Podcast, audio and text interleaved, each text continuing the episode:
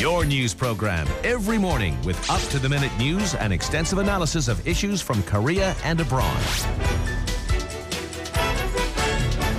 This morning with Alex Jensen on TBS EFM. So IS linked attacks continue to make headlines, the latest being in Indonesia and Turkey. In fact, Istanbul previously saw a suicide attack involving a, a woman. That was last year. And today, we wanted to look at how this brand of Islamic extremism is far from being a solely male movement. Increasingly, we hear of the involvement of women from Paris to San Bernardino in the United States. And uh, while we looked at IS brides before, this is a bit different. This is uh, a case of female fighters in many cases. Women actually taking the lead, if you like, in an organization that is sometimes viewed as misogynistic, other times as downright abusive of women. Ms. Rafia Zakaria, author of The Upstairs Wife An Intimate History of Pakistan, is also an attorney and human rights activist and joins us on the line. Good morning from Seoul.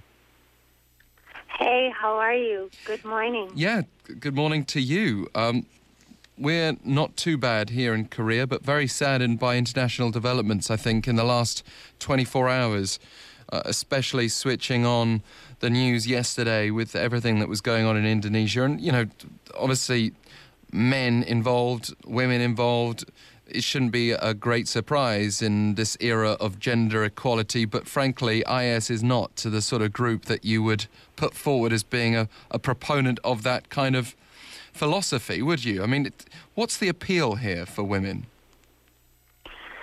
Well, the appeal, the question of what the appeal is for what sort of woman is a complicated one. I think ISIS is appealing to a wide um, you know, a, a wide category of women, from women in the West to women in Pakistan to women in Syria.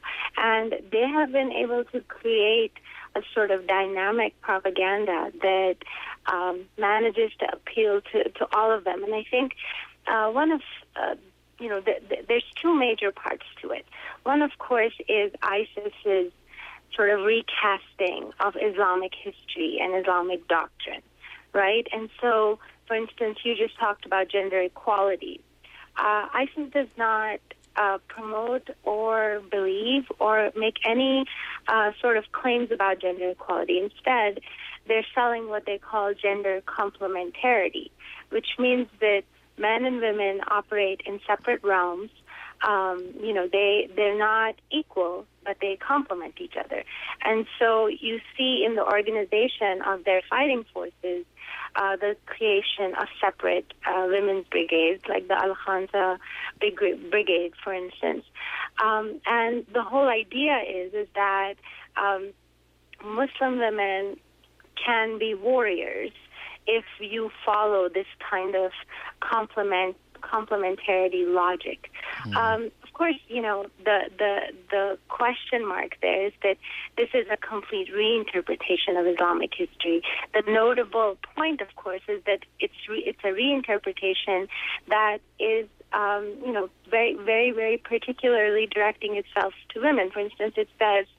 Uh, oh, women, you know, this is in one of their manifestos. It says, oh, women, you have to join the battlefield because the men have failed.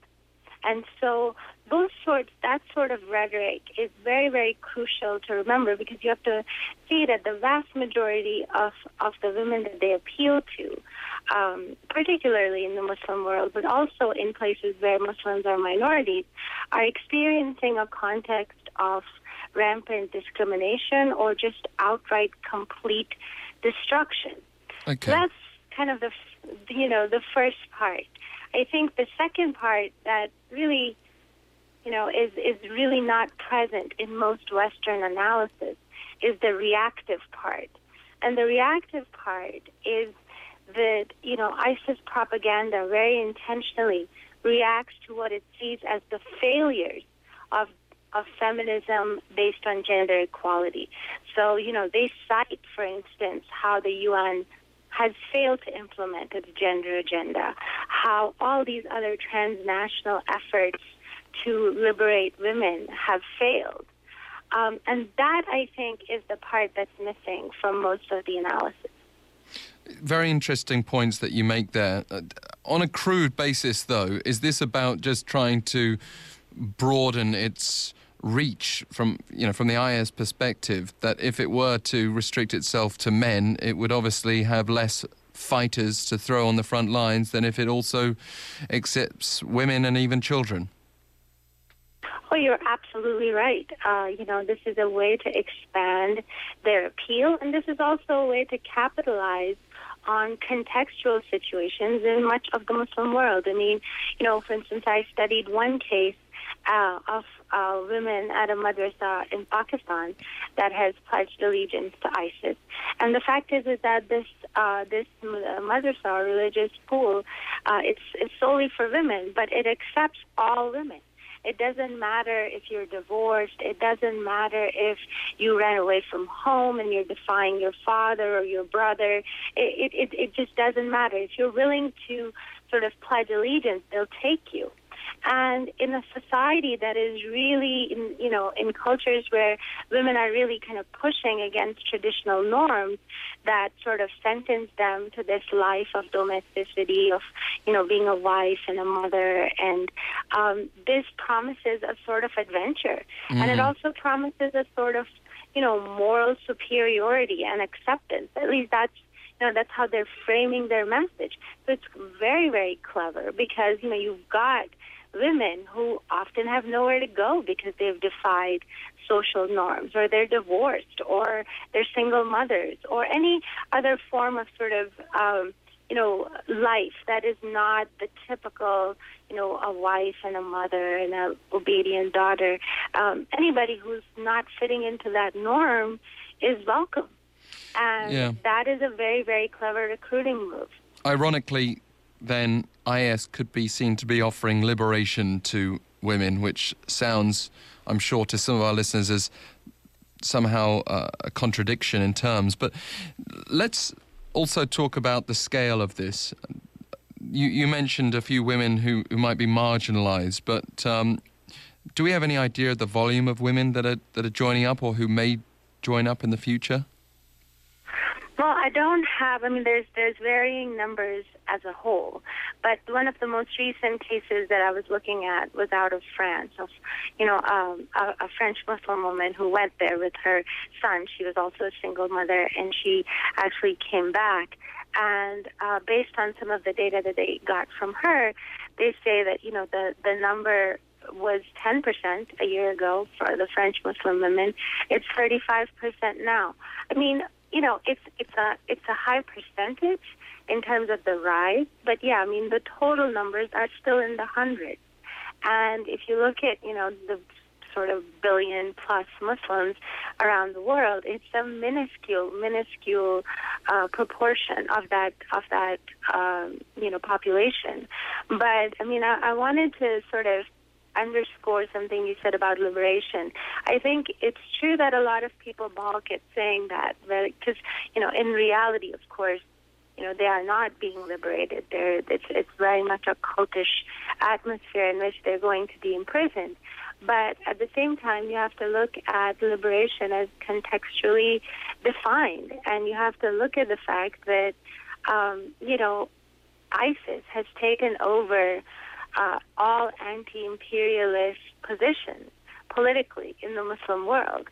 So when you do that, people who don't agree, for instance, women who don't agree with the occupation of Iraq or Afghanistan, or um, you know the bombing of even Yemen by by an American ally, uh, feel that this is a way they can sort of express their political beliefs, and that to me is the most troubling part of ISIS propaganda is because the West or even other people who believe in democracy, believe in liberal values, have not been able to come up with a response to that.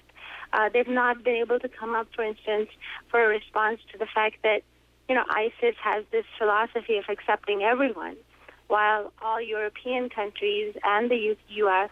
are currently shutting their borders to refugees mm. who are going through, you know, incredible, um, an incredibly torturous time trying to get there. So these are the sort of comparisons that they're constantly making uh, before the Muslim world. And my frustration is that, you know, uh, that, that we are not coming up with uh, responses to that. We're not coming up for an answer to the fact that why are hapless people ex- excluded? Uh, you know, why is their occupation? Uh, what to do about the civilian casualties um, that are unaccounted for in yes. all of these wars? Ms. Zakaria, there's a great warning in what you've just said there to the rest of the world. We've got to leave it, but thank you so much for taking the time.